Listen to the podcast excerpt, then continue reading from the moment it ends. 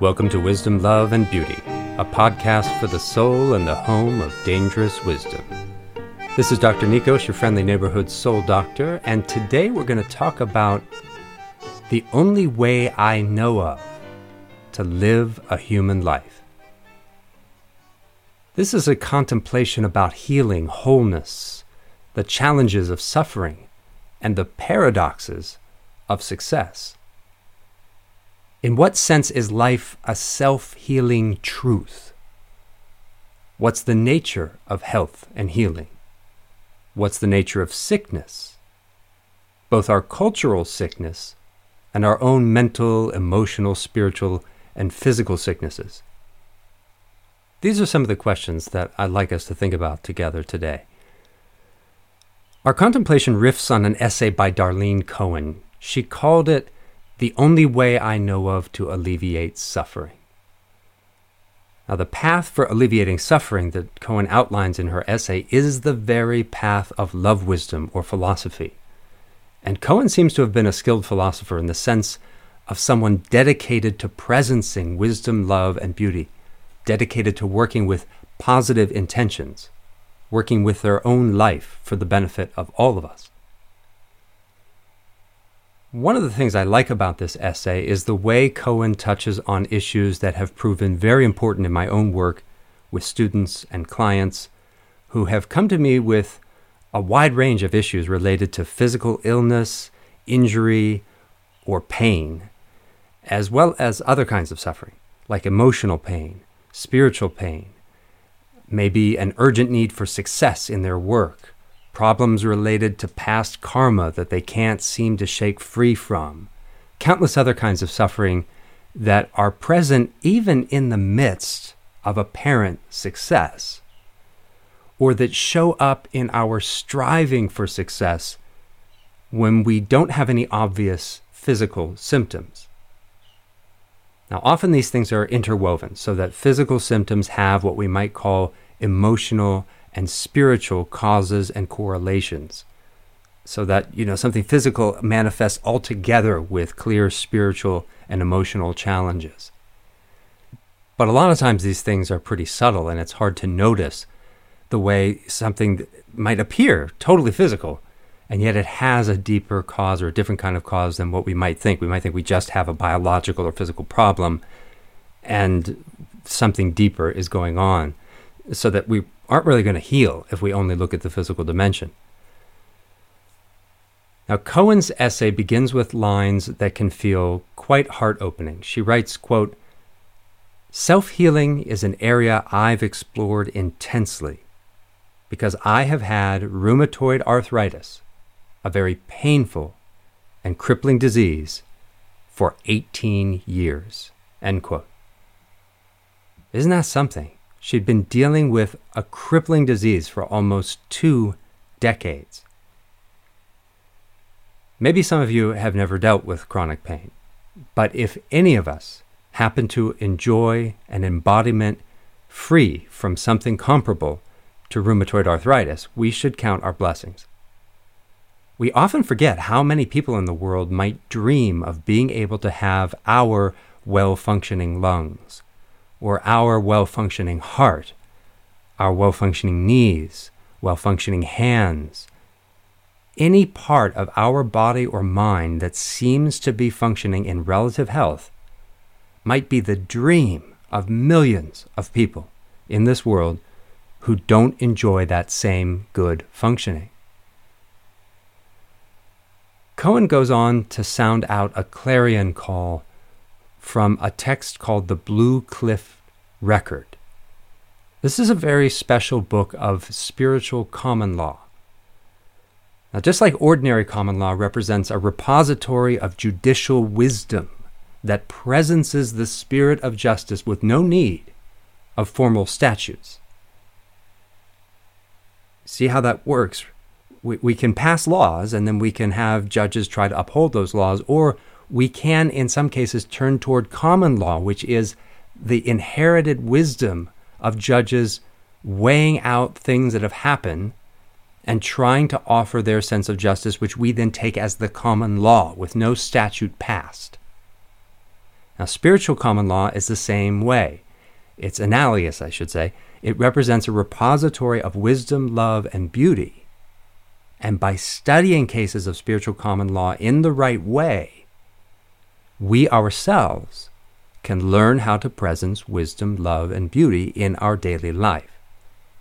Studying spiritual common law cases in the right way can be transformative, but it usually requires a formal practice. It's a very specific, concrete, on the spot kind of contemplation. So, just reading about spiritual common law or talking about it doesn't get us all the way there. Nevertheless, contemplating spiritual common law can begin to open our hearts, it can begin to open our minds in important ways. Now, Cohen cites a case in which a great philosopher named Yun Men says the following Medicine and sickness mutually correspond. The whole universe is our medicine. What is the self?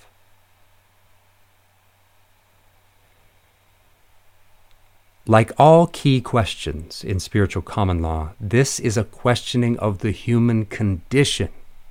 And all humans face this kind of spiritual existential question, whether we like it or not, accept it or not, or even notice it or not.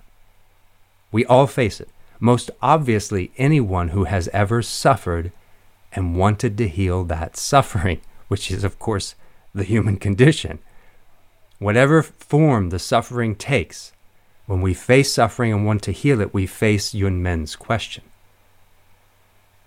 But, you know, even on a simple level of success and skill, which can seem mundane, you know, there's a spiritual dimension to success and skill. That's the point of love wisdom. Love wisdom is the art of success.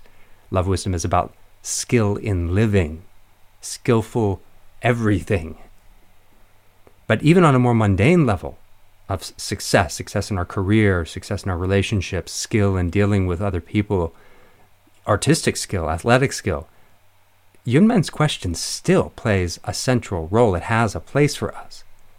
Now, we'll come back to some of those issues, but for now, maybe let's follow the golden thread of Cohen's experience and insights. Although, maybe before we do that, I, I want to mention that Yun Men, her citing Yun Men, I'm not sure if she knew this, but Yunmen suffered a chronic injury. He his first major spiritual breakthrough.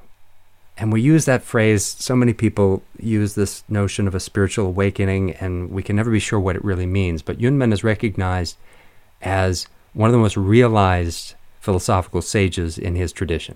This, was, this was, is a person very highly regarded for spiritual realization, for wisdom, for compassion, and for living graceful and, and uh, a graceful and dignified life. And his first major breakthrough came in a moment, the stories vary, where either his leg or his foot was broken. And that injury never, never fully healed. He, he had a limp the rest of his life, according to the, to the records. So Yun Men really understood this was an intimate, just like a lot of shamans find that their their greatest skill lies in illnesses that they have undergone, and in particular, maybe the illness that revealed their shamanic gift. That can that's a, a common story.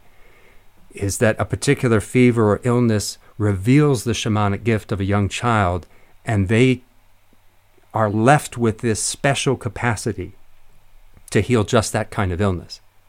And they can also heal other kinds. But I'm just getting at the intimacy. Yunmen is, is not speaking abstractly. He's talking about somebody who suffered so intently that he, it, I'm talking about his spiritual suffering. You know, he experienced the human dilemma of suffering so intently that he passionately sought an answer.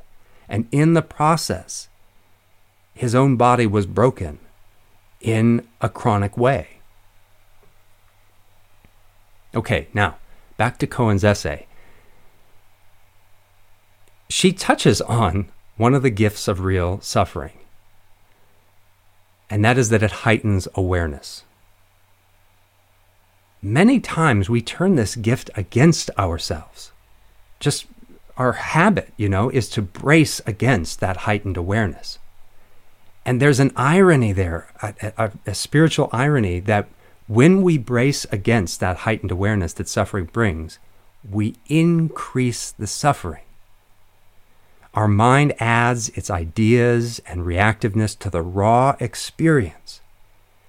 And an awakening pain turns into an unbearable pain. And that in turn hampers our ability to effectively work with that pain and to heal the situation, to heal the source of the pain if possible. In a further irony, we can start to try and get spiritual about our experiences of pain and create problems that way as well. It gets very tricky.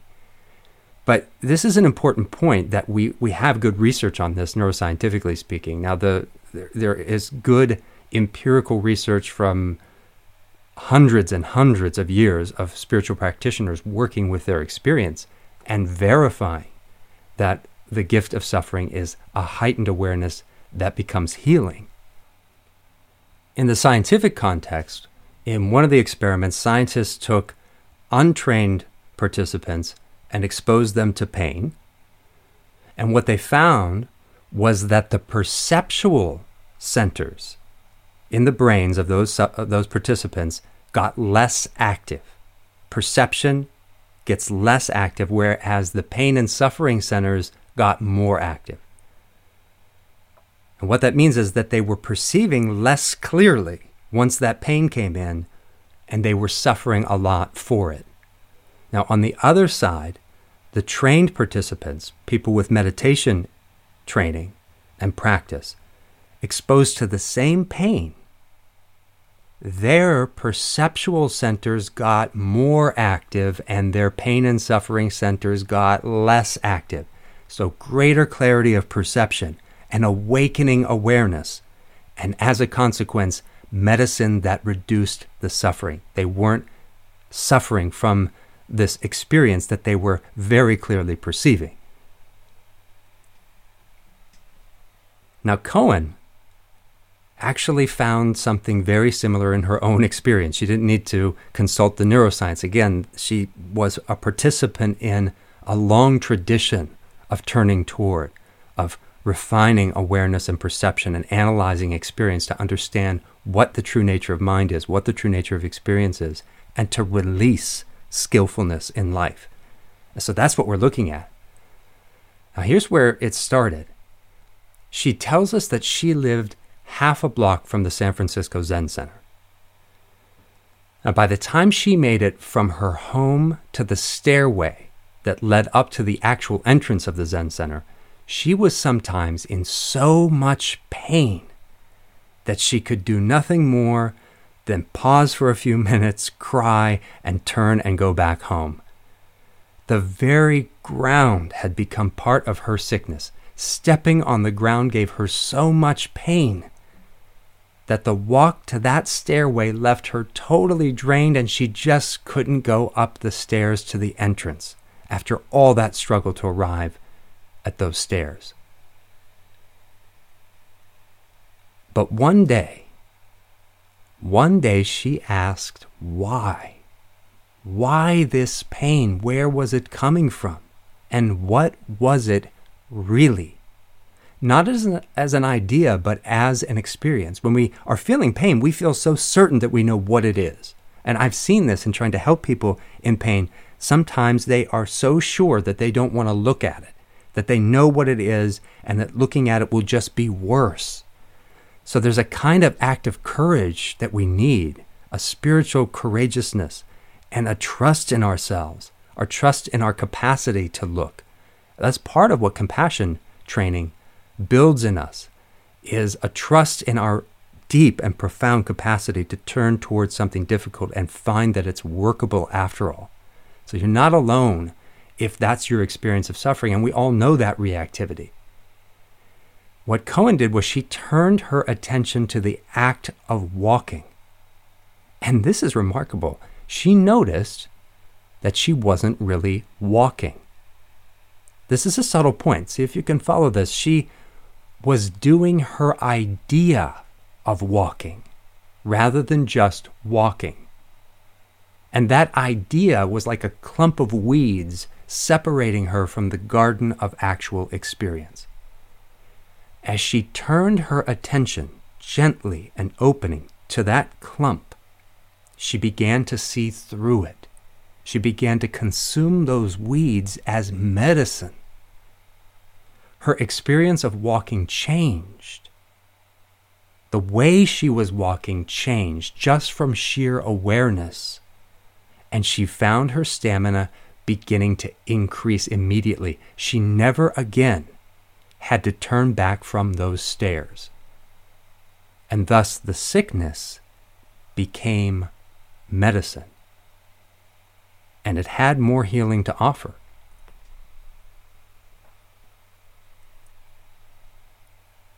She began to notice other clumps of weeds growing in her garden. By turning our attention to these weeds, they can become herbs of healing. Now, I'm saying weeds because that's, that's the way we're treating it. Again, remember the untrained subjects, when the pain experience came, they shut their perception down because that pain was like a weed. They didn't want to see that. They wanted to try to eliminate it from the garden of their experience. But there it was. When we turn toward what seems like a weed, what seems like something unwanted in the garden of experience, it transforms into medicine. And then we find ourselves standing in a garden of even more vitalizing, more enriched, and nuanced experience. The nuances are places where we can touch our lives with even greater intimacy, body to body. These are the places where we smell the fragrance of non doing, taste the joy of awareness and presence, the wonder of spontaneous creativity. It's a place where we express what we truly are. Now, Cohen illustrates this difference between the idea of an experience and the experience ex- itself and gives us a little sense of the fragrance of non-doing in a, in a description she gives a, a, about arthritis workshops. She got so good at working with her experience, so skillful, that she went from being in serious need of other people's help just to get through the day. Sometimes she couldn't brush her own hair. And, and we just told the story of how she couldn't get up a stairway. She really had difficulty functioning. And she went from that to being so skillful in her functioning that she was teaching arthritis workshops, helping other people to become liberated in their lives. And she said she would bring out carrots and a cutting board. And immediately, in the body and mind and heart and world of the people present in those workshops, there was a reaction. The sight of those carrots and that cutting board immediately provoked the idea of carrot cutting the idea of carrot cutting that most of us do instead of just cutting carrots, instead of the non doing of carrot cutting. And notice what we've got here. These people in the workshops, they knew, they knew in their bones, and we can say that literally, they knew in their bones that their arthritis prevented them from cutting carrots. They couldn't do it anymore. And that is just the point. Our lives cannot be done. No activity in our lives can be done without consequences. And Cohen writes, quote, When you actually hold the knife in your hands, feeling its wooden handle and sharp, solid blade, and you touch the vulnerable flesh of the carrots on the cutting board. Your wrist goes up and down, up and down, and the orange cylinders begin to pile up on the board. And you realize, I can cut carrots. Tears come to people's eyes. End quote. Let's savor that insight. Again, our lives cannot be done, but they can be non done. And when we non do, we leave nothing undone that we need to take care of. It's Lao Tzu's favorite, fa- famous uh, line. I say that was a Freudian slip. Why did I say favorite? Because it's one of my favorite lines from Lao Tzu. Wu wei er wu pu wei. By means of non doing, nothing is left undone. Now, Cohen goes on to examine the many facets of attachment as it relates to health and success and skill. And we're talking here about spiritual attachment, not attachment in the psychological sense, which I think still needs to be properly interfaced with attachment in the spiritual sense. It's an important psychological discovery in the West, especially for people who've developed in Western culture and who have all sorts of attachment issues. At least half the population has attachment issues. But spiritual attachment is, is slightly different, well, let, us say a significantly different topic. Now, Cohen points out that most people are, as she puts it, temporarily abled. And what she means is that many people enjoy the blessing that for relatively long stretches of time, it might be years, even decades, their body gives them very few problems, relatively speaking. They can walk, run, dance, do yoga, climb sheer rock faces, catch thundering waves, the whole shebang. But all of this is impermanent and in an important sense, it's illusory. If we look closely, for instance, we know that the greatest athletes suffer many injuries, as do musicians, dancers, plumbers, mothers. Everyone can experience an injury, anyone of any age. And some of these injuries keep them out of their professional work. In the case of professionals, keeps them out of their professional work for maybe days, weeks, months, could be years. Some professionals have to work with their injuries. Some professional athletes have to play with their injuries. Professional dancers might have to dance with their injuries. Construction workers, warehouse workers, mothers, fathers might have to push through with their injuries. On the professional side, some professionals find their career suddenly over because of an injury. Many people in professional sports, dance, even yoga, and many other fields are forced to retire from their careers or live a life in which they're constantly hiding their injury. And that can happen at a very young age. And it could be an injury that they have to deal with the, for the rest of their lives. Now, what happens when a serious injury or illness comes into our lives is that we might enter a period of intense mental suffering. It could be a dark night of the soul. We just can't let go of what we had. That is, what we thought we had. That feeling of health, that freedom from this unrelenting pain and the dread of illness that now hangs over us. We can't let go of that dream of our life as a dancer, an athlete, whatever it might have been.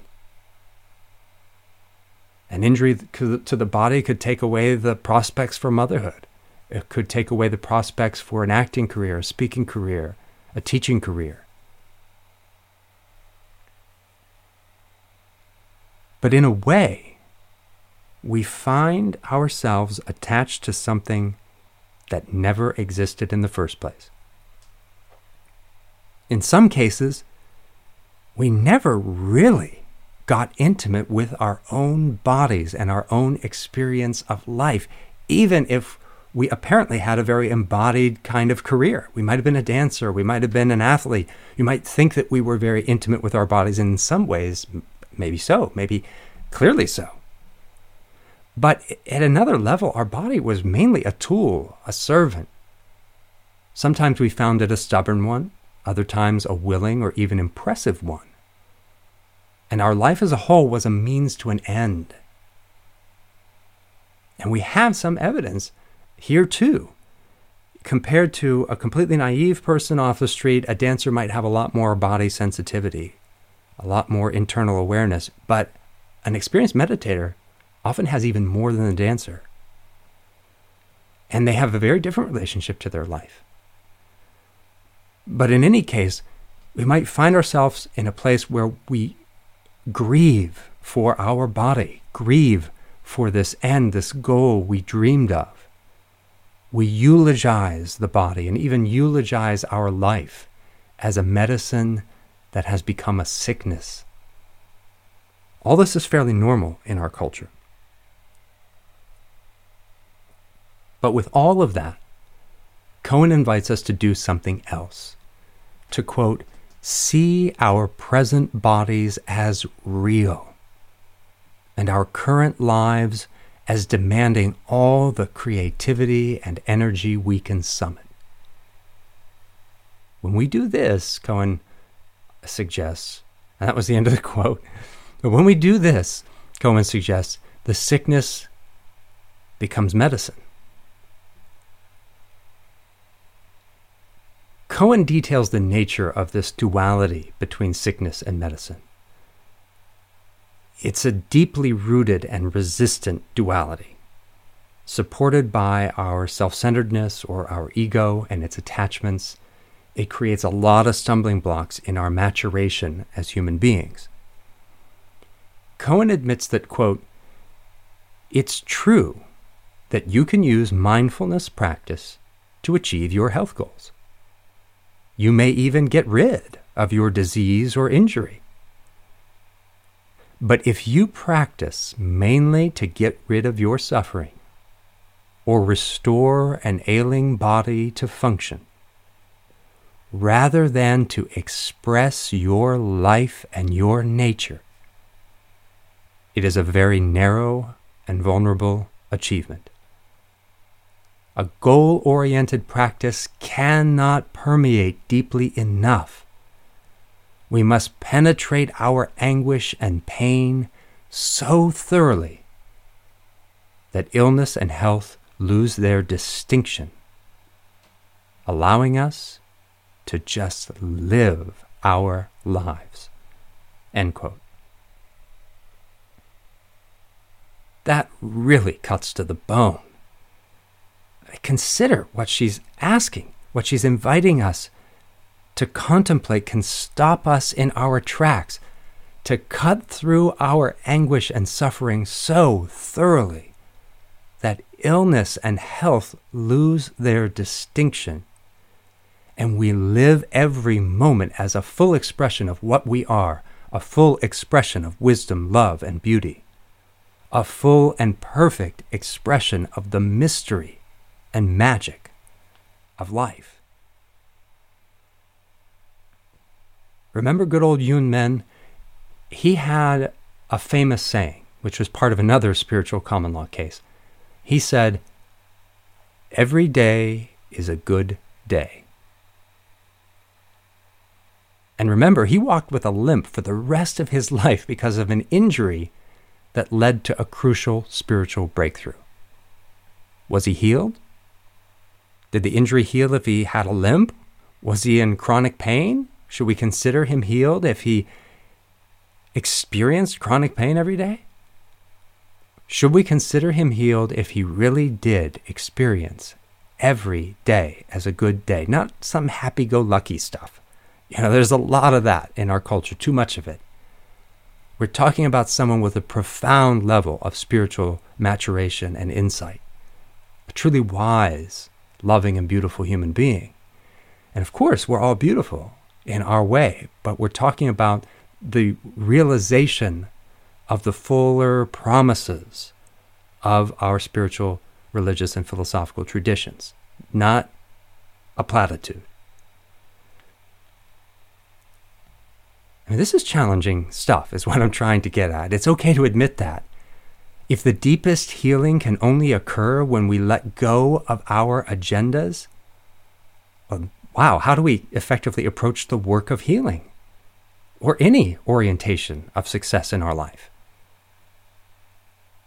Now, the spirit of that question applies to the whole of our life because we approach so many things with an agenda. And that includes our careers, our romantic partners, our hobbies, our horses, and other non human companions, the ecological catastrophes we face, the political tragedies that we faced, the social problems, and certainly our spiritual practice. On the path of love wisdom, we may seek enlightenment, knowledge, self confidence, courage, skill, salvation, and certainly healing of various kinds. I mean, for the most part, people turn to spiritual practice precisely because of suffering. Clients come to me with all manner of suffering, from challenges in their work life to personal demons, relationship issues, and more. The sickness might seem to be mainly psychological or spiritual, but anyone with severe enough psychological or spiritual ailments or injuries knows that they can hurt as much as the supposedly strictly physical ones. And again, the physical ailments are often bound up with spiritual and philosophical, psychological issues. And in the end, mind and body are not two things. Now, many people turn to something called the Alexander technique because of pain or injury. And part of my training as a philosopher includes having become a teacher of the Alexander technique. This was a major commitment. It's like getting a master's degree. It takes three years of full time study. Uh, there are certain styles of training that don't do it that way, but the traditional training, that's what it takes because you have to put in a lot of time. And it also takes a lot of continued training after that because it's a highly skilled profession. Now, the pain that my clients would experience whenever I was working m- sort of more overtly in that modality, whether and this is true even today. Uh, clients, whether it's a physical, psychological, spiritual pain, however they might characterize it, the thing that I'm trying to get at is that that pain often becomes an obstacle. And the path to healing, to insight, to skill, success, the path becomes materialistic. The path to transformation, insight, inspiration, maturity, it becomes materialistic because the pain becomes an obstacle. I'm trying to get at something that might be a, little subtle. Maybe I can confess some of my youthful ignorance, and that might help illustrate this point. So, when I was younger, it, it, I seemingly chose not to specialize in people with pain, like as a kind of deliberate decision. At the time, the younger me couldn't easily imagine how Alexander Technique teachers would deal with this because the best thing about the Alexander Technique, one of the core things about it, is that it teaches non doing, which is a core spiritual skill. You find it in almost every wisdom tradition. It's there in one way or another, I would say, in every major tradition the world over. And people in pain want to be free from pain. When someone has a serious health problem that other modalities have not resolved, they sometimes go to teachers of the Alexander technique, wanting the Alexander technique to be the thing that helps them where other modalities have failed. And I wasn't drawn to that situation. As a philosopher, I, of course, had a commitment to help heal suffering. But uh, looking at a larger cultural level, I found myself attracted to focus on high performance in order to demonstrate that wisdom is what works, I felt drawn to, to serving clients who were somehow pushing the envelope rather than clients who had lost functioning due to pain or injury.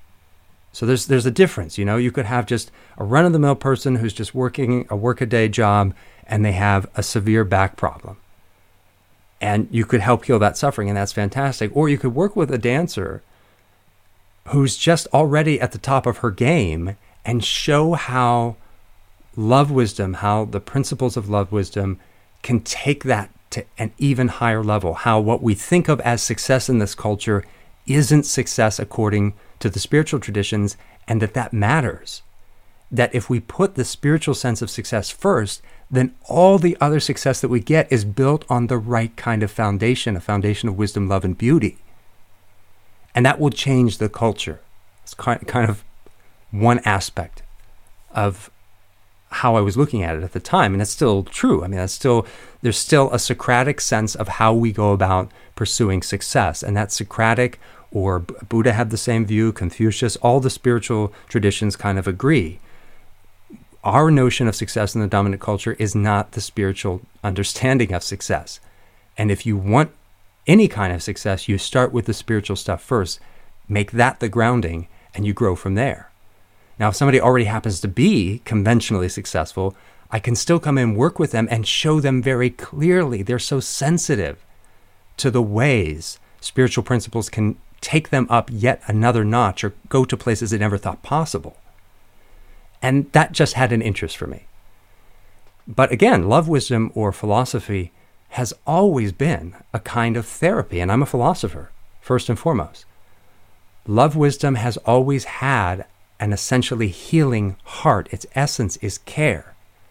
And as Epicurus put it in one of my favorite lines from any philosopher, vain is the word of the philosopher that heals no suffering. And we only have fragments from him, but he reads very much like a Western Buddha. You can sense the sageliness in this philosopher. Love wisdom has to do with suffering and liberation from suffering. And it has to do with just living a skillful life living skillfully, gracefully, and succeeding even in the face of difficulty, grave difficulty.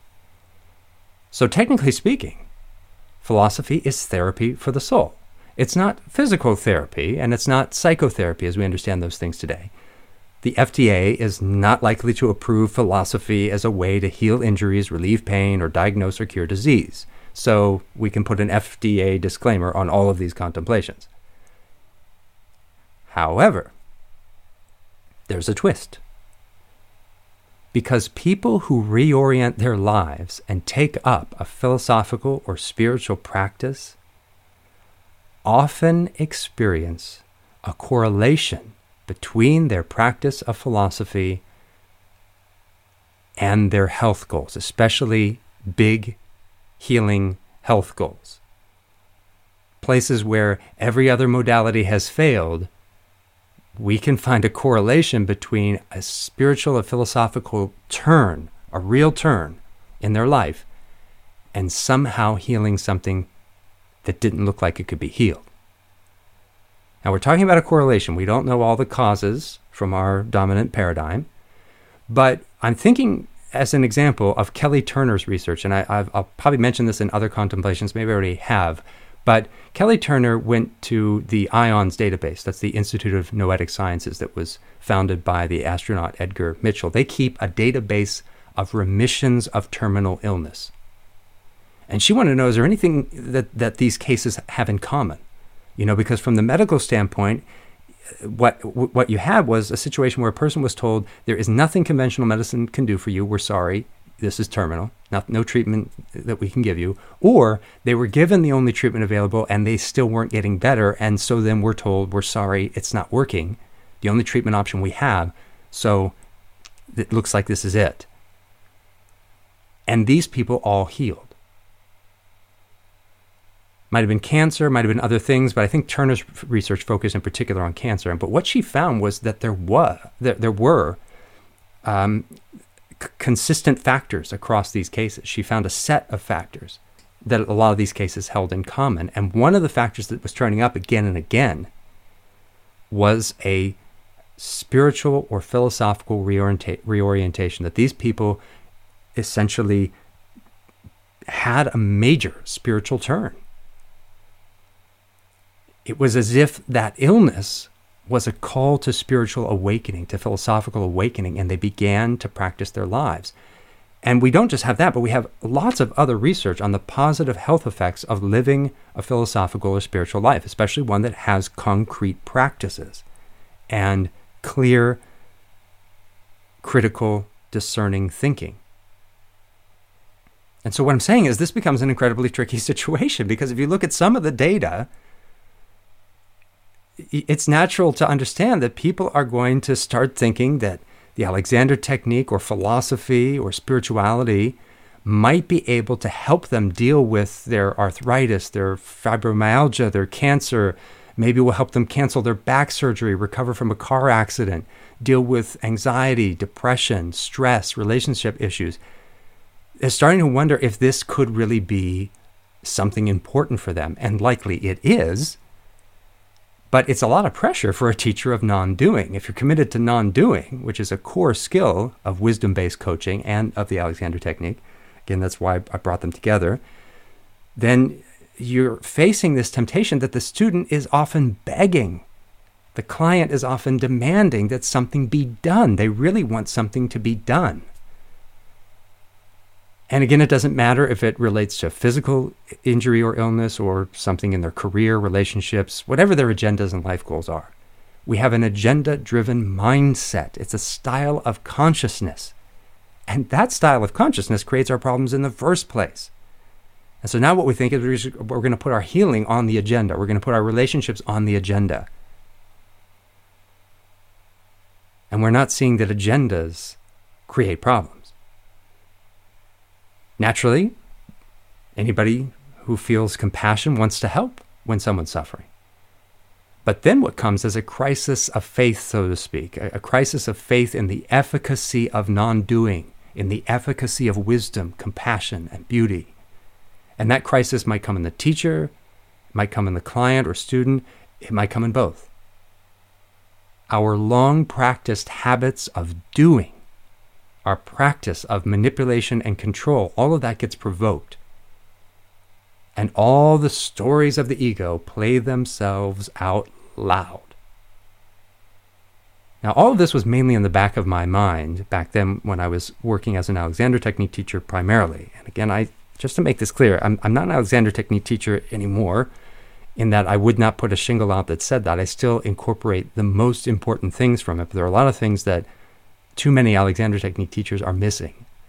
The, the, the, essence is the love wisdom, and that's why I studied, became a teacher of the Alexander Technique, is to get in touch with the places that it interfaced with and overlapped with the wisdom traditions. At any rate, like a lot of people, I chose my areas of specialization by following my bliss and my sadness. That's what we do. The grief and praise, that feeling of bliss and those feelings of tenderness, the places where we're raw, you know, where the wound is the gift. And since for me, those things weren't directly connected to chronic pain, I kind of didn't think of specializing in that way as a good thing for me at the time. Now, the younger me figured it would be nice to move people further and further toward optimal functioning, you know, to go into real spaces of sanity and real fields of success, transformation, insight, inspiration, rather than dealing with a situation of what we could naively call impaired functioning. Right? Now, so there is the problem because there's an absurdity in that kind of naive view. You know, I'm trying to look at the places where I wasn't thinking clearly. Now, today I have lots of clients with all sorts of pain, and I welcome it. I also have clients who are functioning, say physically speaking, quite quite normally, or maybe don't have a lot of um, anxiety, depression, or anything very severe psychologically. But one of the points to recognize is that we, we have so much healing to do in this culture, in the dominant culture especially. Our ecological reality calls us to see the necessity of healing, calls us to see the wounds around us, and calls us to turn toward those sore places inside ourselves and outside of ourselves and to see how the, the two are not separated. We're being called to turn toward our wounds and the wounds of the world. You know, we made those wounds in the world, and so they are our wounds too, or our ancestors did. And we have to take responsibility. We might be the colonizers, and we say, Look, I didn't do it. Hey, you're in the dominant culture. That's your lineage. That's your karma. It's unfortunate. It's no different than, than, than anything that might be with you physically. You say, well, yeah, I have a congenital heart dis- uh, defect. Well, you can't just say, well, hey, I didn't create that. My ancestors did. It's not my problem. It's your heart now. This is your river now. This is your forest. You live here. And we're guests in other people's land. So we have to turn toward these sore places inside ourselves and outside of ourselves, and again, seeing the non duality. Our ecological reality makes it clear that our whole culture and our habitual style of consciousness is the thing that's impaired. So the people I used to see as functioning at a high level were themselves deeply impaired by larger ecologies of mind in the in the culture itself. And of course I recognize that philosophically. But here I'm just showing the, the need for real discernment. You know, that's what I was trying to reveal, but the thing is so interwoven.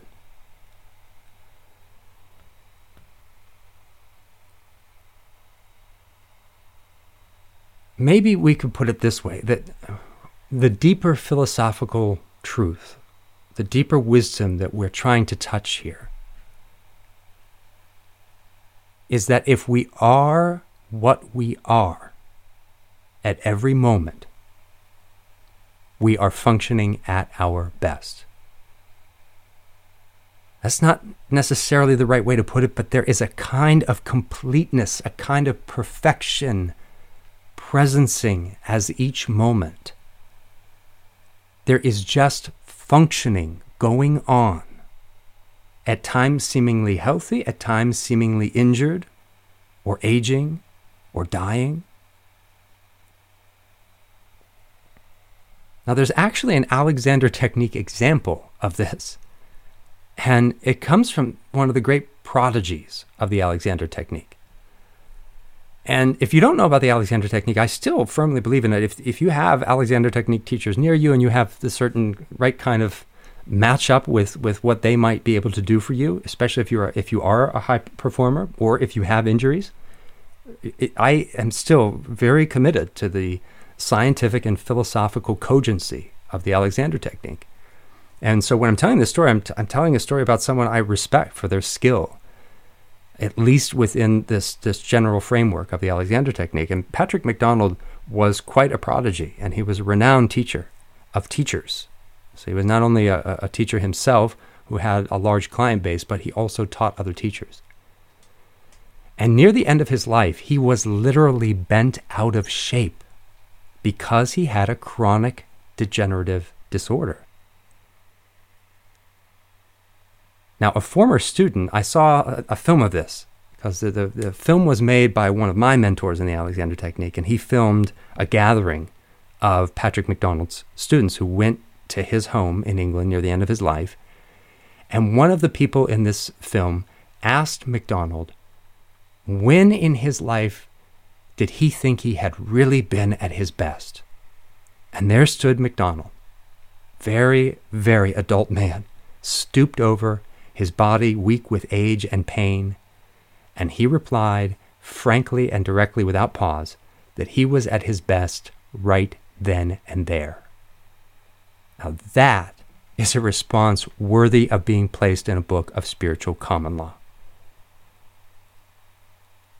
Now, at the same time, of course, we can understand the metaphor of optimal functioning. Know, right? It makes sense to say, uh, you know, I have an injury, I'm not functioning optimally. Relatively speaking, we un- understand that. But this kind of spiritual common law story of MacDonald reveals the truth of that metaphor as well. You know, we get in our own way and so we can't function optimally. Not fully. No matter what feats our body can perform, optimal functioning is bigger than some sort of trick or technique or performance that we can do. The former student asking MacDonald that question was not able to function optimally himself at that moment because the idea of optimal functioning was interfering with him. And we, what did he see? He saw an old man in front of him, a frail old man who couldn't possibly be at his best now, not looking like this, not being that age. No, his best had to be in the past with some more perfect body, with some younger body, younger mind. Our culture provokes us to seek a perfect body, a perfect mind, a perfect bank account, a perfect partner, a perfect job all fantasy objects that we long to possess.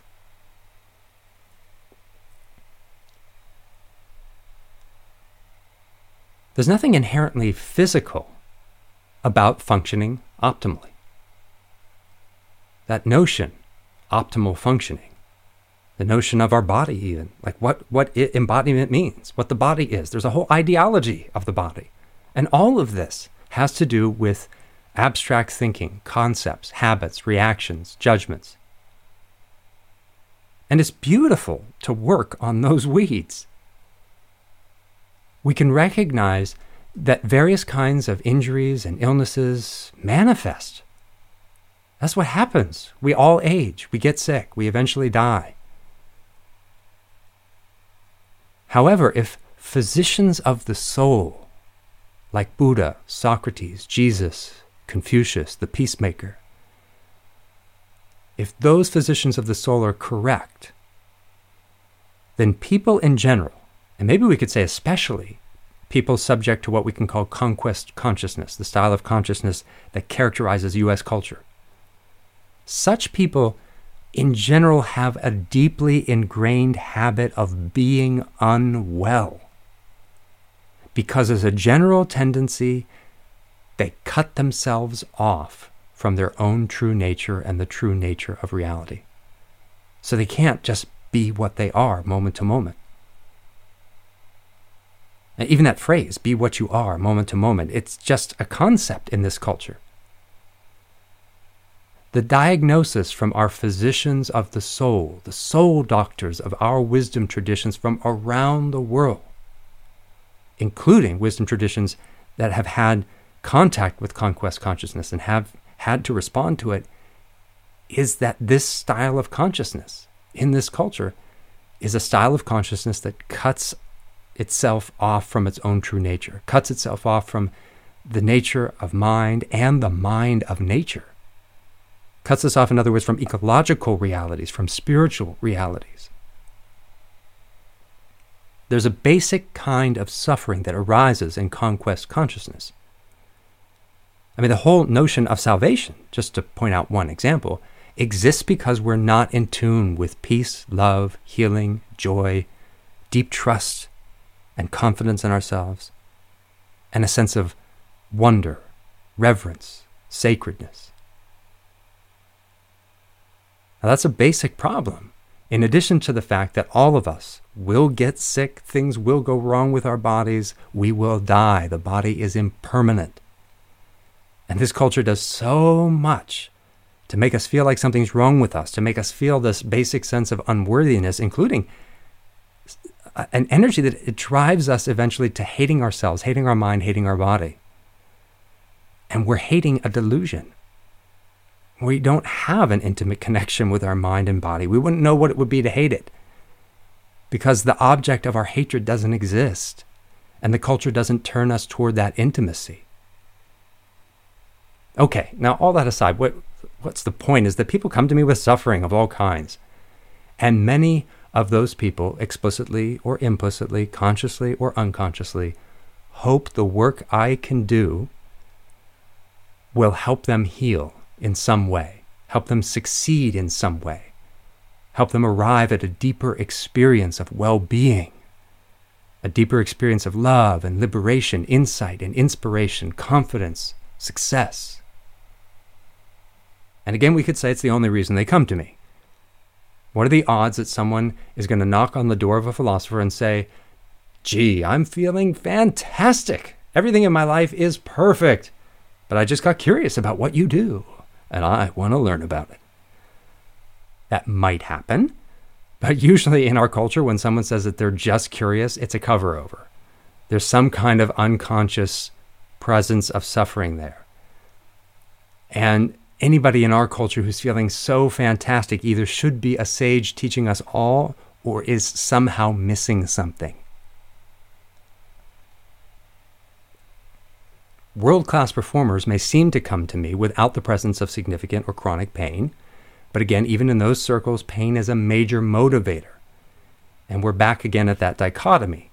You know, many physically healthy people suffer a great deal from a pressure to perform, to be the best to get just a little more of an edge, to stay at the top, to feel even more confident, to look more poised, to have more presence, to be better leaders, to make more money, to innovate, to expand their company, or just to feel better about themselves.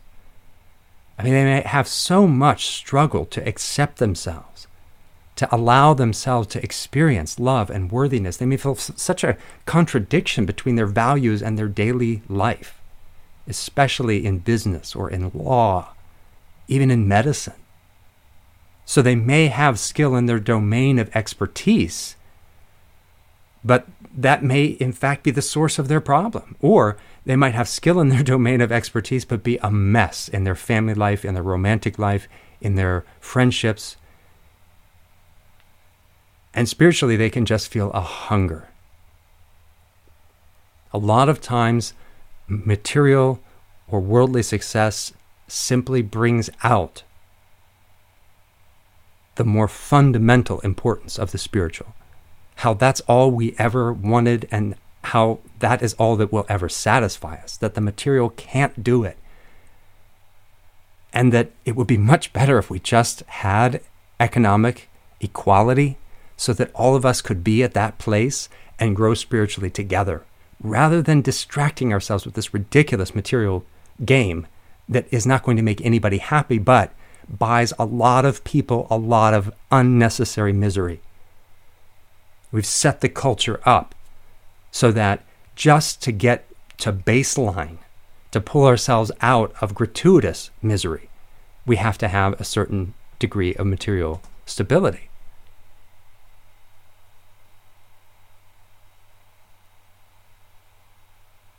I've seen trained warriors, you know, who might be able to face the deadliest combat situation with poise. And yet they might fall to pieces if they have to give a public talk or if they have to confess how much they love someone. And that's really what we're talking about here. All of us have places where we, we know we will fall apart. We know where we are falling apart. Our life is falling apart at the seams. And any of us can fall apart when we turn toward the suffering of those we love, turn toward the suffering of the world, and try to hold space for that, try to hold space for those beings. In all of these cases, and in every client I've ever worked with, there is something in the person that drives them to do something, to find a way to get what they want, to solve their problem, and every other variation of human agenda that goes directly against the great wisdom traditions of the world. See, we often think that the problem is just, well, I had I just had the wrong agenda. You know, I pursued wealth that didn't work. Now I'm just going to pursue healing or I'm going to pursue fixing. But if the agenda having is the problem, we have to shift more deeply than we thought. That's what the wisdom traditions teach us. Traditions around the world. They teach us that a deeper transformation is going to be needed if we want to heal ourselves and help to heal the world, help to heal this karmic burden we have from our ancestors and from the current structures of inequality, injustice, and all the rest. Oddly enough, it often takes a state of crisis to open us to real transformation and healing, to open us to actually letting go of our agenda and our doing way of life. Because if, if we can stand our pain, we will often carry on, especially if our patterns give any kind of success at all, even if it's just monetary and material. If we can find some success in those patterns, it strengthens our sense of self aggrandizement, and we feel a feeling of self worth because of those apparent successes. And this is a problem that goes back as, as far back, at least, as civilization. Socrates dealt with precisely this. He went around to the supposedly successful people who had a sense of their self importance. And he asked them, inquired to see if they had any wisdom whatsoever. And he found that they didn't. And he realized that that meant the culture was going to fall apart he realized that this was the, the source of injustice in the culture, this lack of wisdom, and yet this sense. Well, I, am successful, so you see, I, I, I, I feel good about it. I'm willing to stick with this. Meanwhile, the soul is calling us. The wounds of the world, the wounds of the psyche are calling us to attend, to take care of them, to take care of each other. We end up perpetuating the patterns we know, no matter how much they ultimately work against us and against others. When we begin to have pain we don't think we can handle or medicate, we might start looking for real help and we might become more inclined to leap into the unknown.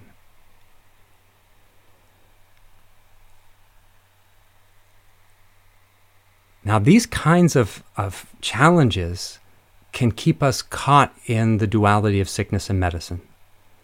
And so many of us, because of that, can remain materialistic. And this is especially true in a healing modality. The, the healer or the coach or the teacher can remain caught in this dualism themselves.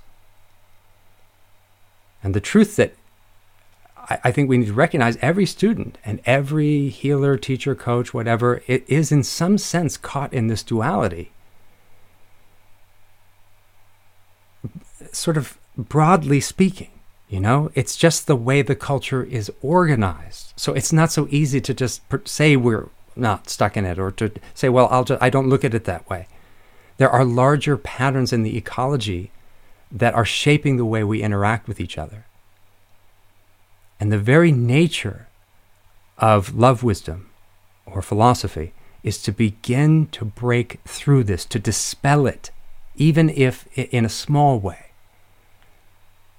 And that's the essence. Uh, uh it's part of the essence of wisdom based coaching. I mean, you could say that it, that expresses the essence, but it's just one aspect of it. To grow from this challenge of being stuck in the duality of sickness and medicine and dealing with the larger wounds of the dominant culture, the client and the coach, teacher, psychotherapist, whoever it is, must confront Yunmen's question. Remember that question what is the self? The whole cosmos is medicine. What is the self?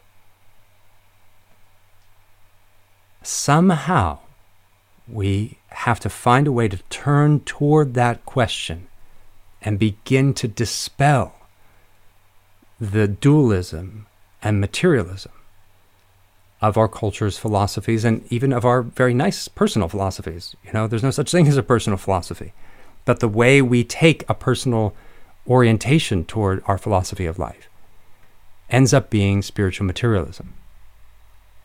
So the student is both sickness and medicine for the healer, the teacher, the coach, the mentor, the doctor. And the same way is true the other direction. The teacher can be sickness and medicine for the student, the client, the patient. The teacher, doctor, mentor, coach can become sick with doing.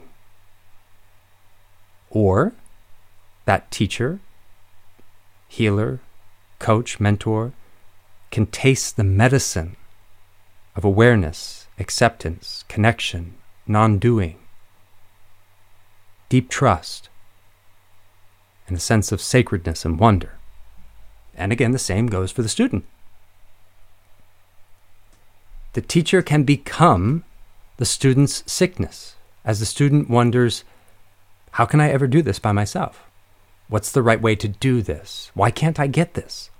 What is the teacher doing for me? Is this working? Am I getting better?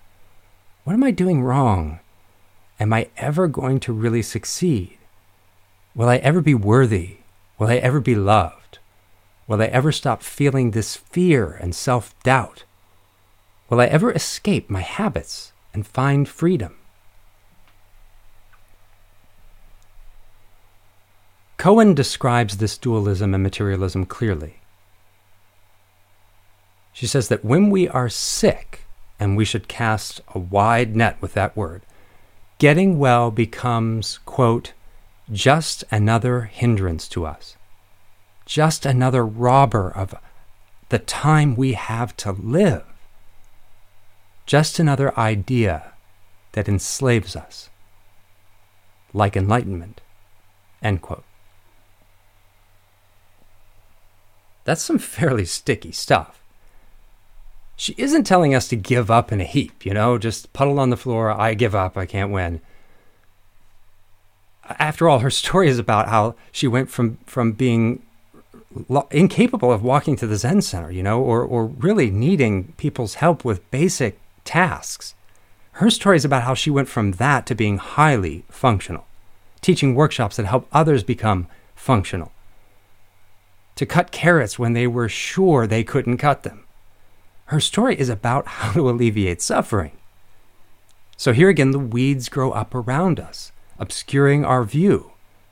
This is nuanced, maybe in some ways. Maybe it's hard to sense these things, but we're so caught that they're subtle. The weeds are toxic and they intoxicate. We don't see the ways spiritual materialism pulls us into turning our path of spiritual growth, our path of healing, into just another problem for the world. Another obstacle to really realizing who we are and fully appreciating and living our lives, knowing ourselves, knowing the true nature of ourself and the true nature of reality. So, among the intoxications and hallucinations is the illusion of progress. And Cohen specifically makes note of it. The illusion of progress. Wow, this is the dominant culture's favorite delusion. And that illusion is more than getting healthy. The very notion of progress goes all together with the whole of Western culture and it goes all together with our desire to be right, our desire to know, our desire to manipulate and control, our desire to fulfill our agendas and get what's ours, to make ourselves comfortable, to get ground under our feet. Fear and desire provoke us. And as a result, we let go of the means, the path, we let go of the moment, we let go of our life here, now. It vanishes. We stand in the weeds of ideas, weeds as high as our whole body, our whole existence, our whole world. Our life vanishes in the weeds, and only our ideas of life remain. Meanwhile, we're telling people how great our life is. It's an echo chamber of ideas. We're in weeds. We think it's great. It's lush. It's green everywhere. But all we can see are weeds. And we get awfully comfortable in those weeds, even if it hurts. And it's such an odd thing. We'd rather hold on to the pain because we think we know it. We think we know how to succeed at life. We think we know what we desire or what we should desire, what success would be, how to fix the world, how to fix the climate crisis, how to fix the politics. We think we know how to make ourselves happy. Despite all the spiritual traditions telling us that exactly that's it, we don't know how to make ourselves happy. And we're totally frightened of the unknown, frightened of the joy we don't yet know, the love we don't yet know. And we'd rather hold on to the pain that we think we do know. Everything that's familiar, our familiar ideas, patterns, habits, reactions, as the pain builds, maybe by some act of grace, maybe by a decision, maybe we can decide and say, you know what, let this be the bottom of the barrel for me. Let this be enough. And we finally become more inclined to leap into the unknown. We'll hold on to our toenails if it's possible. We'll prevent that leap by any means, often sounding perfectly rational to ourselves and to others. We might even have a platform where we're teaching how to get into this clump of weeds that we think is so fantastic. We think this is it. This is it. We, I've succeeded. Let me show you. And we're leading people into a clump of weeds. All students of love wisdom are sick with one thing. And I'm just another student of love wisdom. All of us are sick with one thing. No matter what we think our sickness is, we have it all wrong. This is so awful a truth that one can never speak it to one's clients or students, at least not without proper context. But in any case, it really has to be discovered, tasted directly. The depth of the discovery corresponds to the depth of transformation any student of love wisdom can realize. Let's think for a moment about illness. Can we really tell someone with MS that MS is not a sickness, not in the narrow sense, but it's just what the cosmos is doing right now? Can I tell you that your pain is not a good thing, but also not a bad thing? Do we have the strength to see with Rumi how, quote, a craftsman pulled a reed from the reed bed, cut holes in it, and called it a human being, end quote? Can any of us let the music of life, the music of the mystery, fully come through us? Or will we fill up the reed of our being with the mud of our agendas, our ideas, our fear, and self doubt? Can we let the music come through us not only when it's a joyful tune, but also when it becomes a tender agony, as Rumi puts it? Can we see that our only sickness is not letting ourselves be the song of the cosmos, the song playing at each particular moment, as each particular moment? Our only sickness is not letting ourselves be the essence of the music of mystery that is also the great silence of the soul. A music that's ultimately bliss even when it's pain.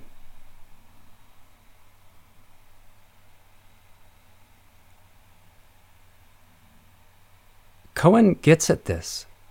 She experienced this directly. This is not just some highfalutin nonsense, you know? These are the spiritual traditions talking to us directly about how to heal our lives, how to deal with the most painful and difficult things, how to deal with our arthritis and how to deal with ecological collapse, how to deal with conquest consciousness and how to deal with economic inequality. It is the same thing.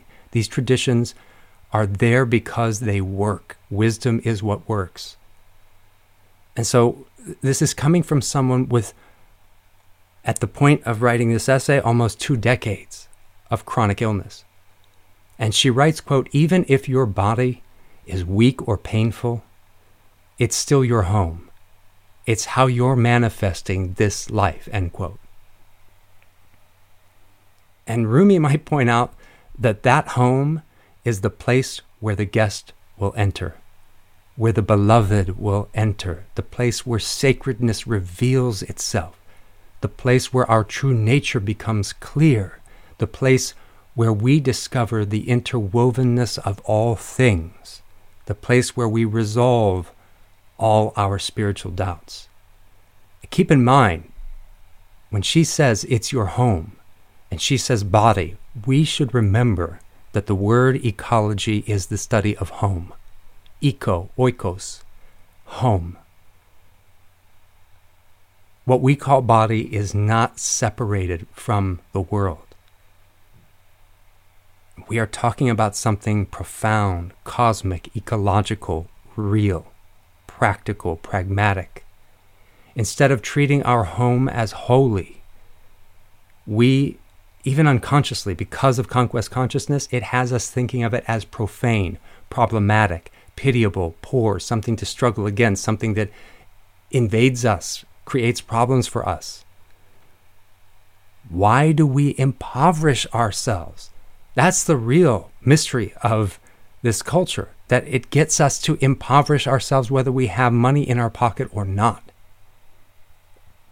As Rumi says, the guest who demands gold from us secretly slips it into our pocket. Instead of checking our pockets, we wring our hands over our poverty, and our pockets are here this home, this body, and these larger ecologies that are also our home, all interwoven. Our true nature transcends the boundary of the skin. To say our body is our home means our ecologies are our home, that the mountains, rivers, forests, and the great earth are our home, and they are how we are manifesting. The body of raven or wolf, of honeybee or whale, of flower or fern. That's our body. The cosmos itself is our body and our home. Why would we narrow ourselves to this impermanent, localized abstraction that our culture has us calling the body? Why would we confine our state of true well being to such a small set of habits?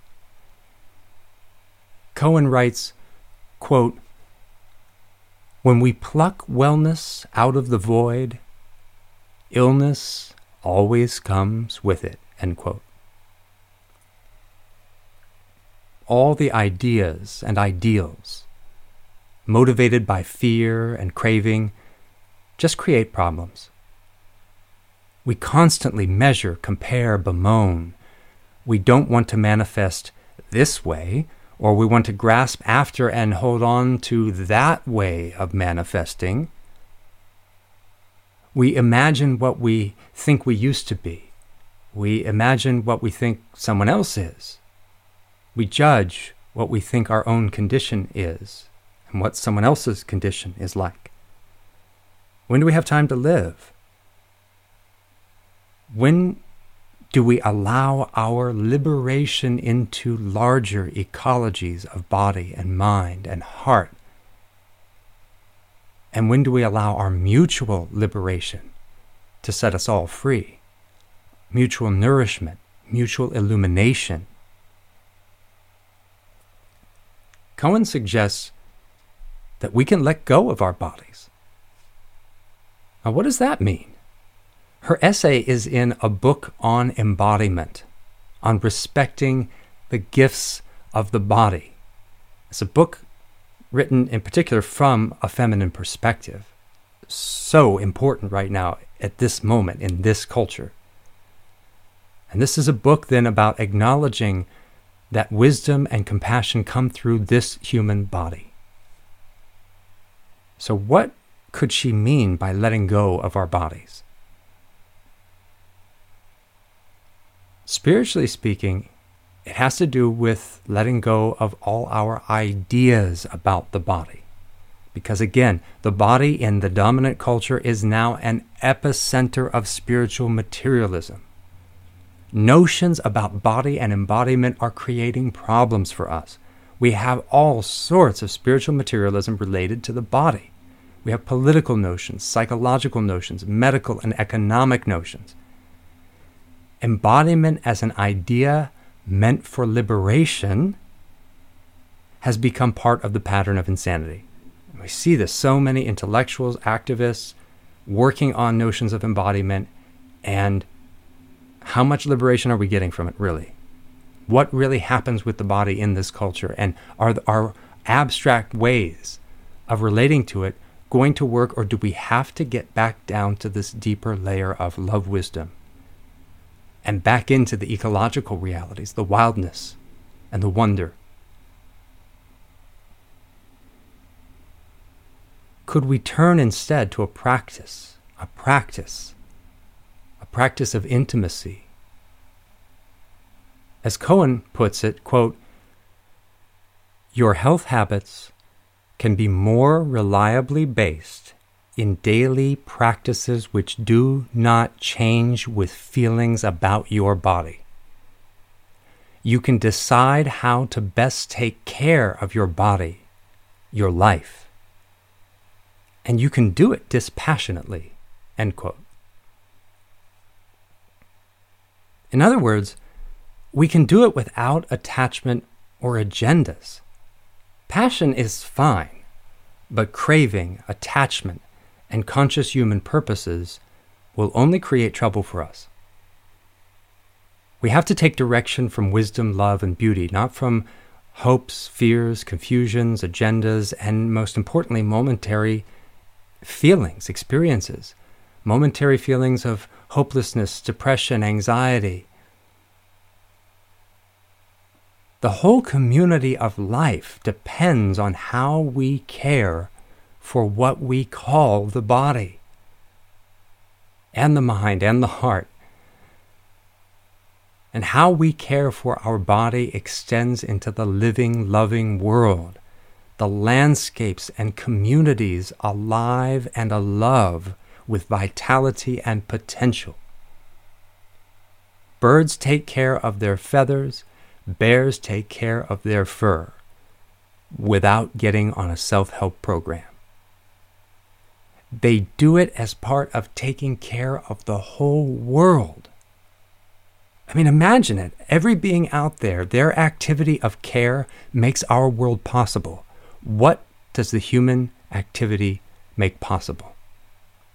Our human activity makes possible large scale degradation of ecologies, mass extinction, economic inequality, and the perpetuation of a vast array of injustices and aggressions.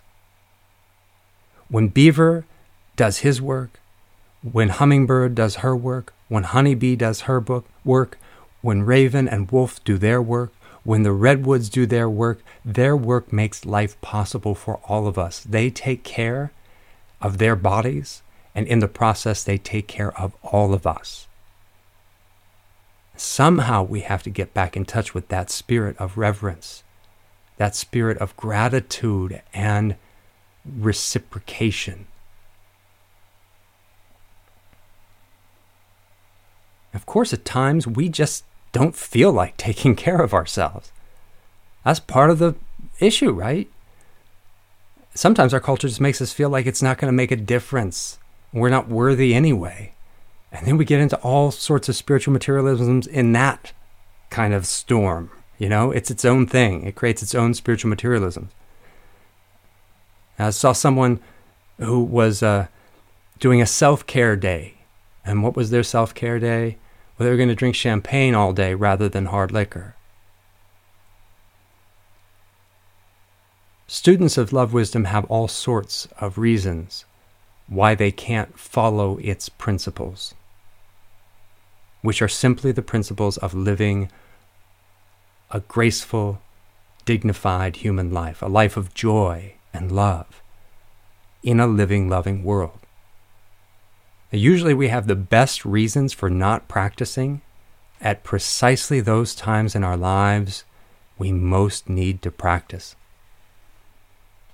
The principles of love wisdom are not faith based, they're not opinion based, they're not philosophical in some abstract sense. They are scientific and spiritual. They have to do with how human beings function. In other words, they have to do with how ecology functions, with how ecologies of mind, body, heart, and soul function. They have to do with wisdom and compassion, with love and beauty, and with a sense of skillful, realistic living. Taking care of ourselves, living life in accord with our true nature, living in attunement with nature's ecologies, living in attunement with the cosmos, with the divine, whatever you want to call it, is the most wise, loving, and beautiful choice. Now, Cohen gets at this from several angles, but she sums it up in a statement that captures the heart of the healing potential of philosophical and spiritual practice. She writes, quote, Healing yourself is living your life. It is not a preparation for anything else. End quote. That's it. Healing ourselves is living our lives, living our lives. We're talking about a spiritual achievement. Again, not a platitude. It's easy to say. I mean, we, we can just pick our favorite living villain today and say, well, he's just living his life. We might say that of the president. Look at him. He's just living his life. Is he? So there's something profound that's being asked here. You know, Cohen is not writing platitudes. And if we take it seriously, we can sense why people notice a correlation between reorienting their life spiritually and philosophically on the one hand and experiencing greater health, healing, even a total remission on the other. Love wisdom is an education, an unlearning, unlearning of the ideas that interfere with living our lives and enjoying our basic goodness, which includes our capacity for endogenous healing. It's a fancy word for healing that happens from within. We consume the weeds that encumber our basic goodness, and they become medicine. Flowers begin to grow because the soil is healthy. The gardener doesn't do anything to the flower. There was no healing, just living, functioning, being the music and the mystery of the moment.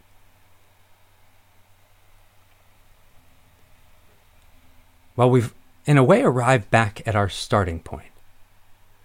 We began by saying that Cohen's path for alleviating suffering is the very path of love wisdom.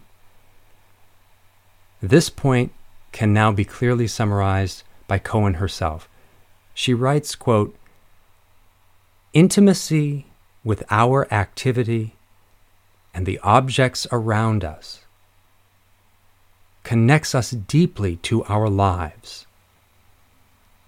This connection to the earth, our bodies, our sense impressions, our creative energies, our feelings, other people,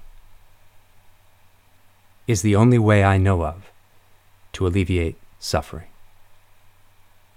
End quote. We could print that out with ever so slight editing and think of it as a slogan that crystallizes the nature of love wisdom. Love wisdom is about cultivating intimacy with our own life, intimacy with the sentience in every direction, taking life in our arms and dancing with it like a lover, a friend, a goddess, a devil. Taking life in our arms and letting life take us in its arms. Feeling the creative energy of life flowing through us.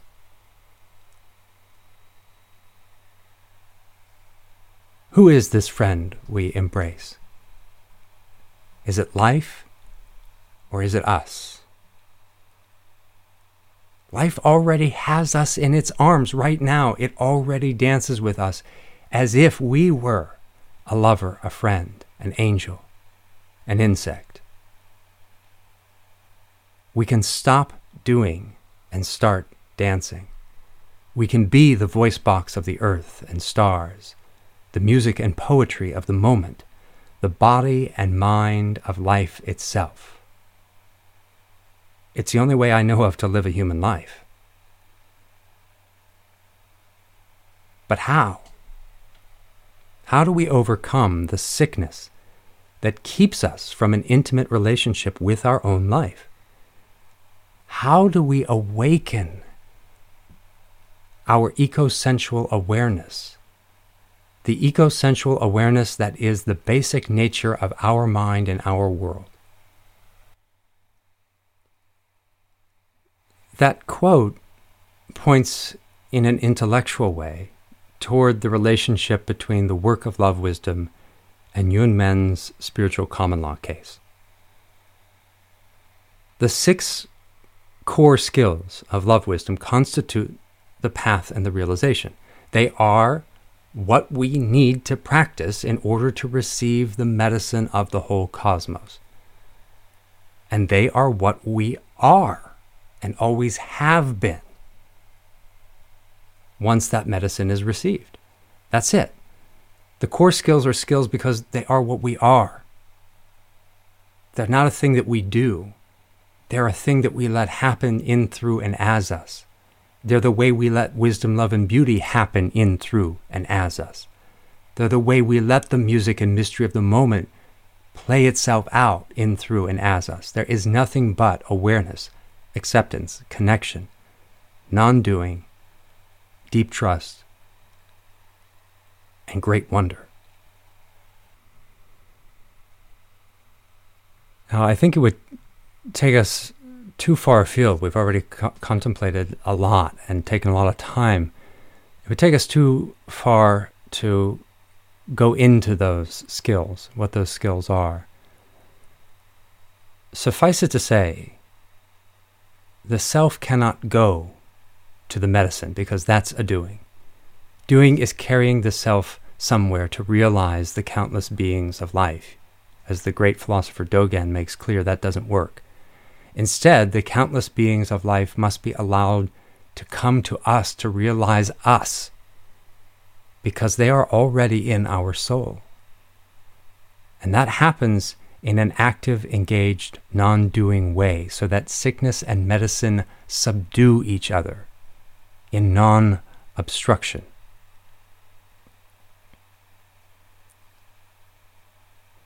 That subduing each other, that non obstruction, is the interwovenness of what we conventionally refer to as sickness and medicine. It's the interwovenness of everything, including the union of opposites that Carl Jung wrote about.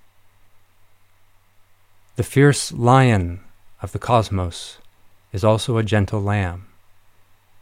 The hard, knotted self transforms into what it always was a flexible reed.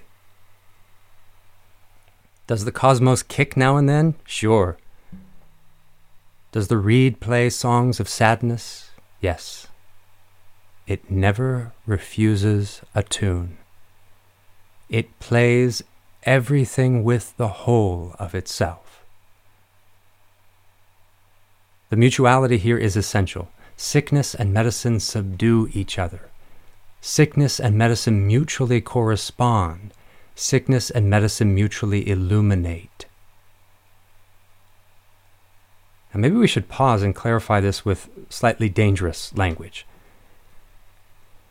We already use this phrase all healing is endogenous. Let me repeat that. All healing is endogenous. That means all healing is self healing. Life is a self healing truth. We may think that a certain person healed us, or a medicine healed us, or a medication, or a self help program. But the healer and the medicine do nothing but remove blocks to our own natural healing. Or we could say they stimulate our own endogenous healing response. That's why even surgery, as the surgeon Ian Harris suggests, even surgery is at least sometimes nothing more than a placebo response. Isn't that remarkable? Dr. Harris, a surgeon, suggests that with many surgeries, the only reason we heal is that the surgery itself functioned, as he puts it, as the ultimate placebo we would have healed anyway. But we couldn't let go of our blocks to healing. We couldn't let go of them until somebody cut us open and the ego could finally step aside and our body could heal itself. Even if a surgery wouldn't qualify as a placebo in Dr. Harris's sense, our surgeon still depends on our body, mind, and larger ecologies to do the healing.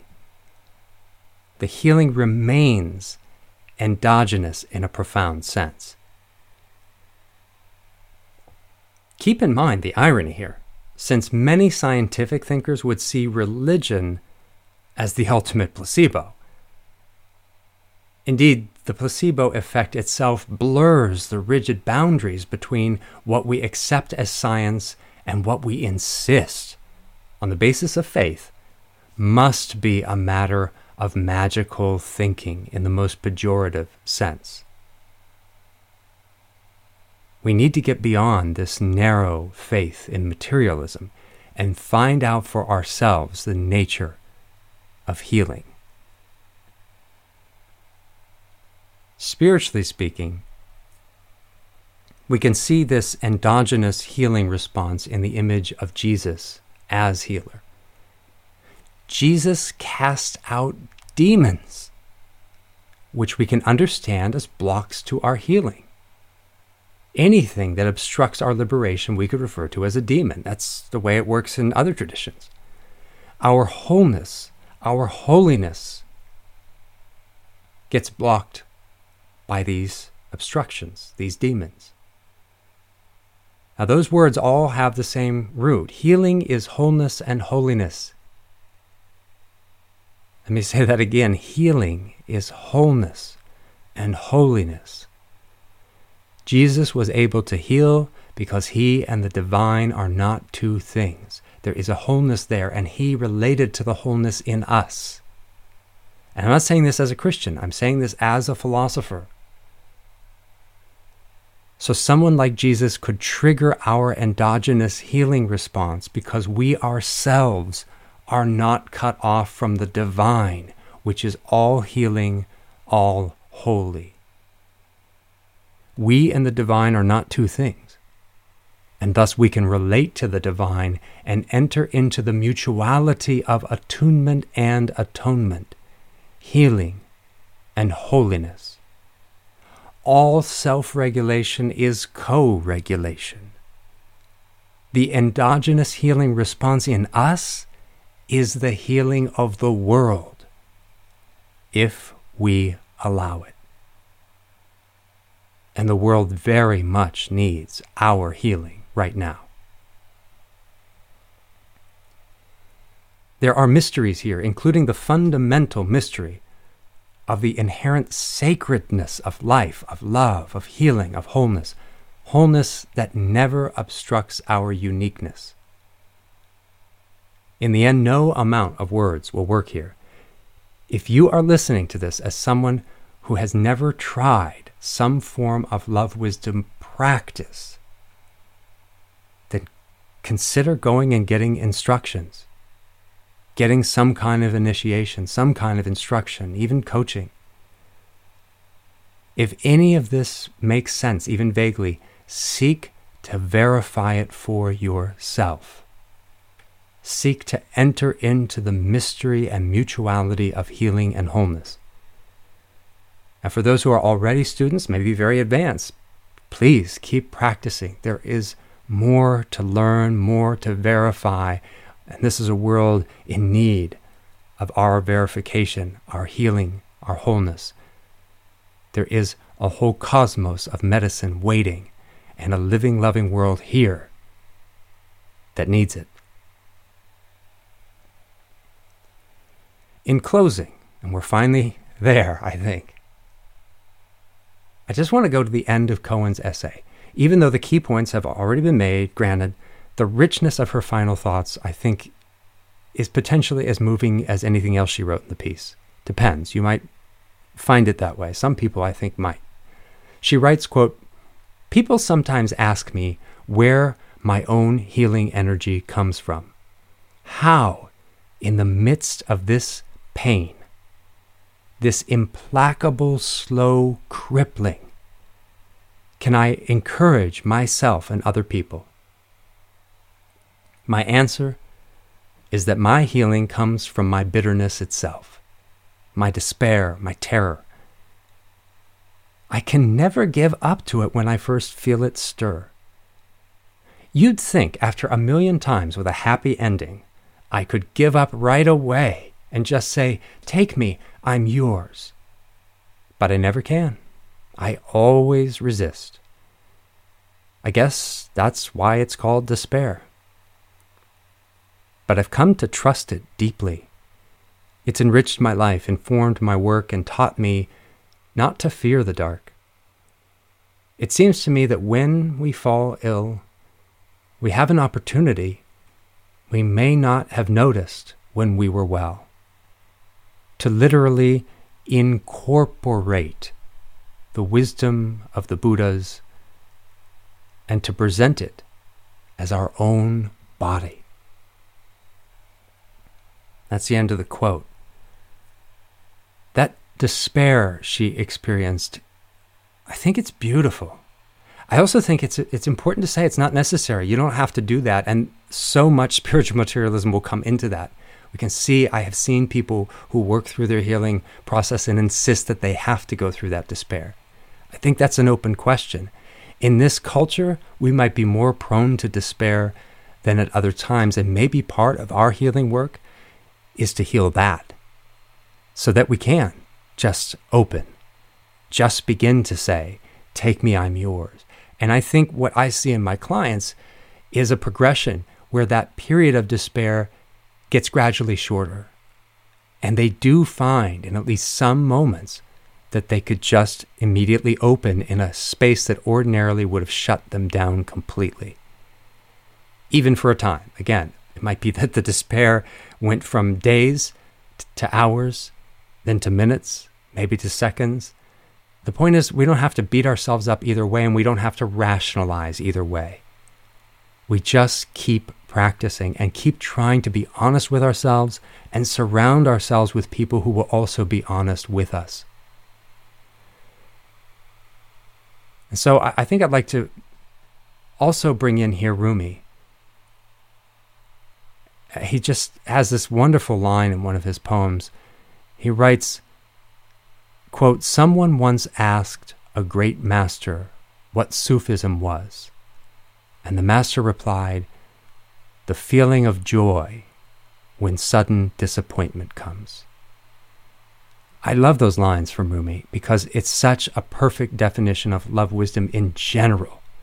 And it's like a whack on the side of the head, especially if we might be feeling that temptation to despair, which again is perfectly fine. But imagine, wow, what if the essence is that joy comes right there? And we could even change it. We could say, well, it's the practice of joy in the face of sudden disappointment, recognizing that we don't have to be perfect. But you know, Sophia must laugh as we so often turn ourselves into those monks from Monty Python and the Holy Grail, you know, and they just whack themselves continually over and over. They whack themselves on the head. And maybe we experience that. We just have to keep whacking ourselves in the head with our own despair. How many sudden disappointments do we have, do we experience each week? How many chances do we get to presence wisdom, love, and beauty in the form of our very body, our very mind, our very heart, our very world, our very cosmos. How many moments of joy do we forget to savor and become intimate with? All we really have to see is that everything is rousing us to our true nature, everything calling to us both the pains and the joys, we don't have to despair. But even if we find ourselves despairing, we don't have to wait even one moment longer to return to ourselves, to return ourselves to life and love, to healing and wholeness, to sacredness and wonder.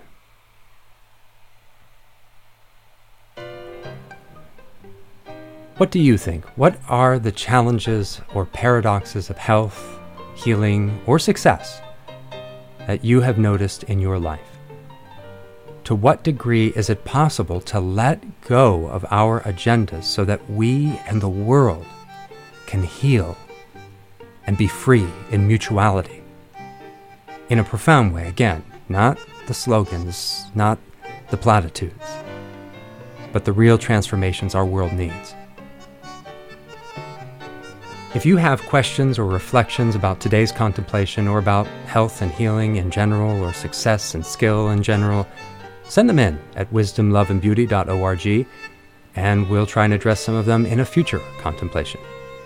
Until then, this is Dr. Nikos, your friendly neighborhood soul doctor, reminding you that your soul and the soul of the world are not two things. Take good care of them.